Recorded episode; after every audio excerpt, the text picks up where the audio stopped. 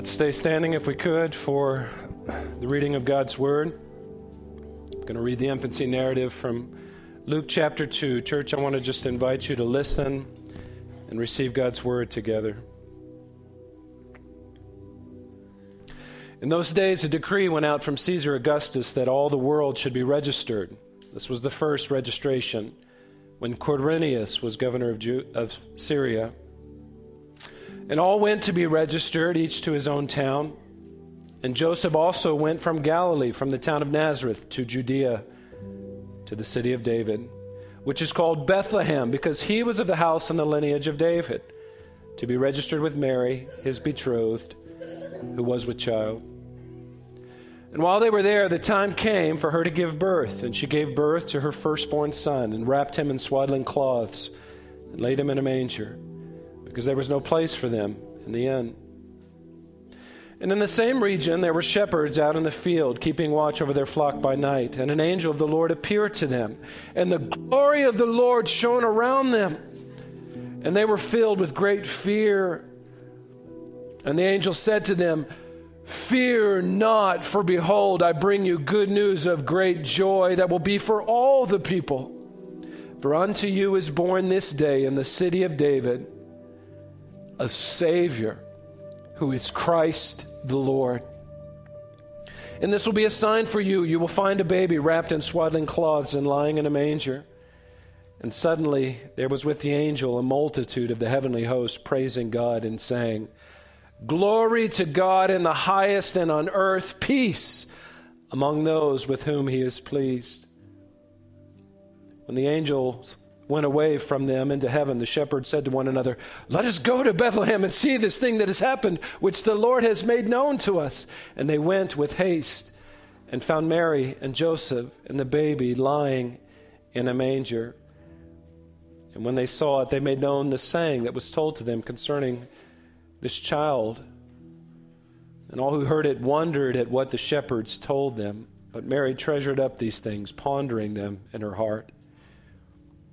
And the shepherds returned, glorifying and praising God for all they had heard and seen as it had been told to them.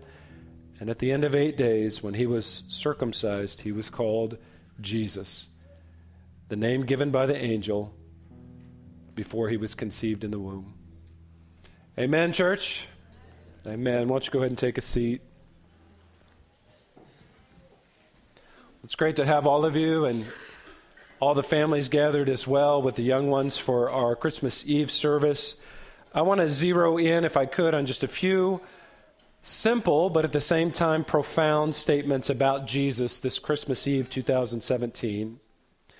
And I'm not going to take a lot of time to unpack these. In fact, my devotional this morning might go down in history as the shortest devotional sermon I've ever given. So I know we have. Uh, other things that we're focused on at this season, and I really appreciate the way that Ryan set the tone for us today. Just a few moments today to set our hearts and minds right on the Lord in this Christmas season. And quite honestly, the truths that I'm going to speak to you today, they don't need a lot of explanation or elaboration.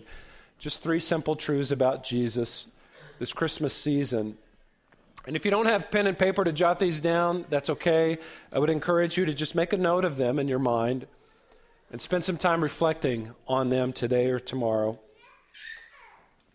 Here's the first one Jesus is our humble king.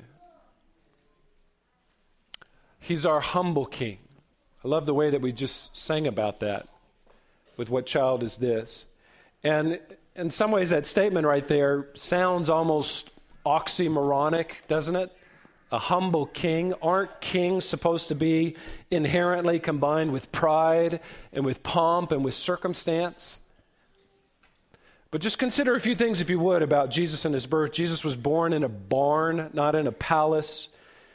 Jesus was born in the backwaters of Israel, in Bethlehem, not in the power centers of Rome or even the power centers of Israel. Jesus' parents were peasant teenagers who weren't even married. They were betrothed, but they weren't married. Jesus was wrapped in strips of cloth and laid in a feeding trough. Jesus' birth was witnessed more by animals than it was by people. In fact, that's my favorite part of that movie that we just watched when the camera kind of pans out and you see the cow and the sheep and that's not exactly the way that you would expect the king of the universe to come into our world, is it? It's almost like God intentionally brought about the birth of his son in the most humble means possible. Why would he do that? What's the purpose of that? Why would God want it that way? Wouldn't he want his son to be born in a palace and with all the pomp and circumstance that comes with kings that are birthed into this world? Well, that leads to my second point. I think, at least in part, this is why. Jesus is our humble king, but also, Jesus is the universal king. My second, my second favorite thing about that movie is the depiction of the shepherds as this grimy and earthy group of roughnecks. I, I think that's correct. To think that God wanted the first witnesses to his son to be to his son to be animals that's bad enough to think that god wanted the first human witnesses to his son to be shepherds lowly shepherds why not priests why not rabbis why not respectable men why not military leaders and i think the reason for that is simply that jesus didn't come to save some Jesus didn't come to save only the well bred or the well mannered. Jesus isn't the king of the well bred or the well mannered. Jesus came as the king of all. The lowliest people, all the way up to the most well bred in this world. And all are welcome to enter into his kingdom. I've said this many times from this pulpit. Let me just say it again. The ground is level at the foot of the cross. Jesus is no respecter of persons. God is no respecter of persons. And so he wanted the first human witnesses of his son to be the lowest of society. And that's welcoming to all. What's really remarkable when you look at the, the birth narrative of Jesus in the book of Luke and the shepherds, when you contrast that with the birth narrative in Matthew, you have the Magi from the east, right? And what's significant that is significant in the Gospel of Matthew because Matthew wants the gospel message to get out beyond the confines of Israel. Matthew closes his gospel. The last things said in his gospel are what? Go make disciples of all nations, of all people. And of course, this is foreshadowed even in Jesus' birth when the first people, Matthew tells us, coming later after the shepherds, the first people to witness Jesus' birth and to testify to him and bring gifts to him are these pagan stargazers from the east. Matthew's trying to show his readers that yes, Jesus is the Jewish Messiah, but this Jewish Messiah will be a light to the nations, just like Isaiah prophesied in the Old Testament. He's the universal Savior, He's the universal King. And that has proven true over two millennia. Jesus has been worshiped and followed on every continent and just about every nation on planet Earth has a representative of Jesus' followers. So he's a universal king, church. Amen. Aren't you glad about that? Here, so many miles away from Bethlehem. He's a universal king, he's a humble king. And then also, thirdly, Jesus is a spotless king. I really like how Dallas Jenkins, who directed that movie, I like how he emphasized that aspect of Jesus' sacrifice in the movie. Obviously, there's a little bit of artistic license here with the crippled shepherd who gets healed. We'll forgive Dallas Jenkins that. But the demand for a spotless sacrifice, I'll just tell you, that was not embellished at all. In fact, there's a passage in Malachi where God says, when you offer blind animals in sacrifice, is that not evil? And when you offer those that are lame or sick, is that not evil? Present that to your governor, God says. Will he accept you or show you favor, says the Lord of hosts? And the issue with those sacrifices wasn't just that they were substandard sacrifices. Obviously, that was an issue as it relates to the Lord, giving him substandard sacrifices. But what God was really upset about that is that those substandard sacrifices, they were disrupting the typology. They were breaking the pattern that God had from the Old Testament to the New Testament of a perfect, sinless sacrifice. Because those sacrifices, those animals were supposed to point forward to the perfect, spotless, sinless sacrifice to come. And I love how that movie ended. And by the way, that's why the virgin birth was so important. Some of you might think this morning, and maybe you're even reading in the news or whatever, is the virgin birth really that big a deal? Isn't it just mythological, Pastor Tony? Can't we dispense with that? No, we can't, church. It's a big deal. It's a huge deal. And here's the reason why. Since sin was passed down to children from their father, Christ's birth was not subject to that. It circumvented the Father. And so Christ remained sinless at birth in a way that no other birth was sinless. Wayne Grudem says it this way The virgin birth also makes possible Christ's true humanity without inherited sin. All human beings have inherited legal guilt and corruption. That comes from your father. Kids, you can thank your dads for that later after the service. Thanks, Dad. Jesus circumvented that, what's called inherited sin or original sin. The fact that Jesus did not have a human father means that the line of descent from Adam is partially interrupted. Jesus did not descend from Adam in exactly the same way in which every other human being has descended from Adam. And this helps us to understand why the legal guilt and moral corruption that belongs to all of the human beings does not belong to Christ. He's sinless, he's spotless. And to that, you might say, well, why did Jesus have to be sinless? Why did, why did Jesus have to be spotless like the animals in the Old Testament had to be spotless? Well, the reason for that is very simple.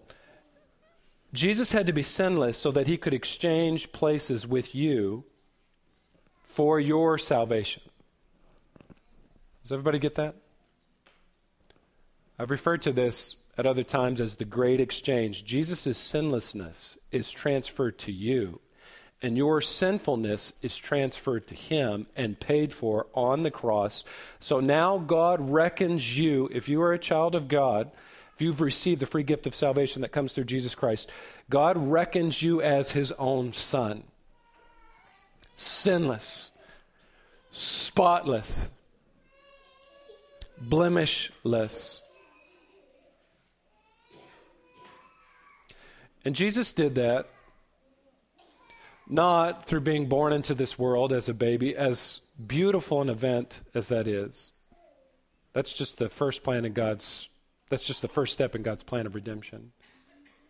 It wasn't in Jesus' birth that salvation was purchased, it was in his death. And in dying for us as a spotless sacrifice and rising from the dead three days later, Jesus was and Jesus is our spotless King. Amen, church. Amen, kids.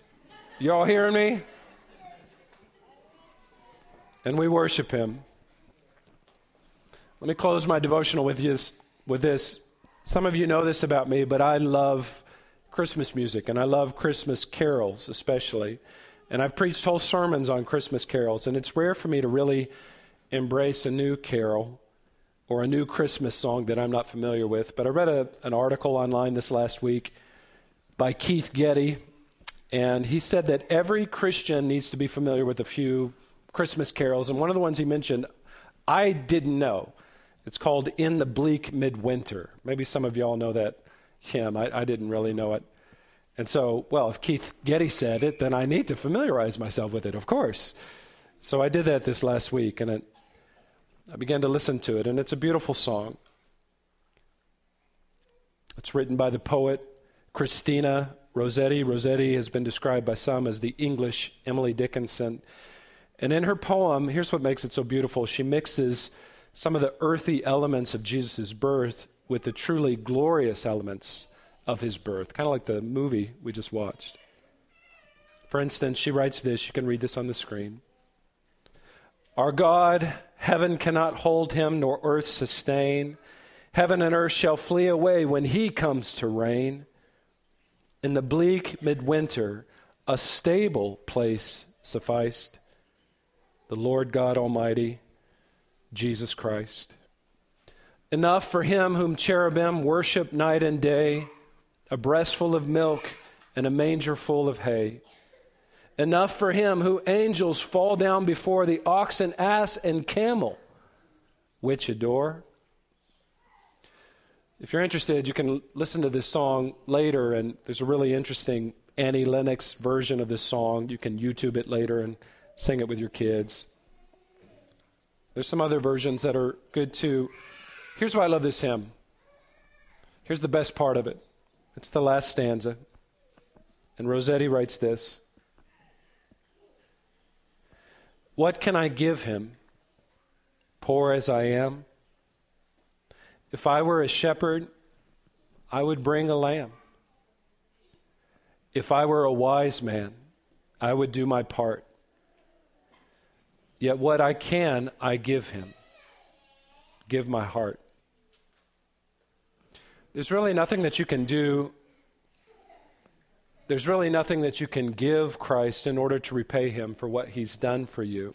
And there's no way to earn his favor by giving stuff away to other people at Christmas time. You can't Ebenezer Scrooge your way out of sinfulness, okay?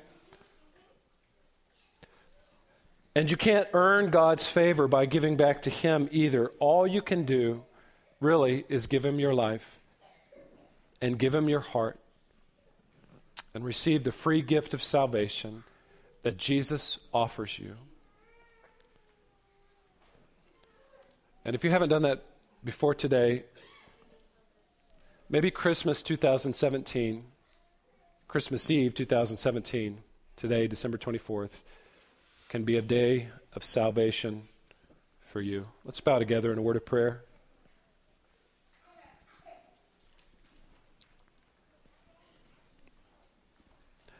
Lord, it's a beautiful day. It's snowing outside. We have babies cooing in our sanctuary. It's a beautiful thing, Lord. You have given us the gift of life, and you have given us the gift of eternal life. And Lord, we can't earn that. We can't pay you back for that in some silly way. But we can't offer up our heart, we can't offer up our lives to you and give you our affections, give you our love, give you our devotion. So we do that now, Lord, as a church body gathered together today.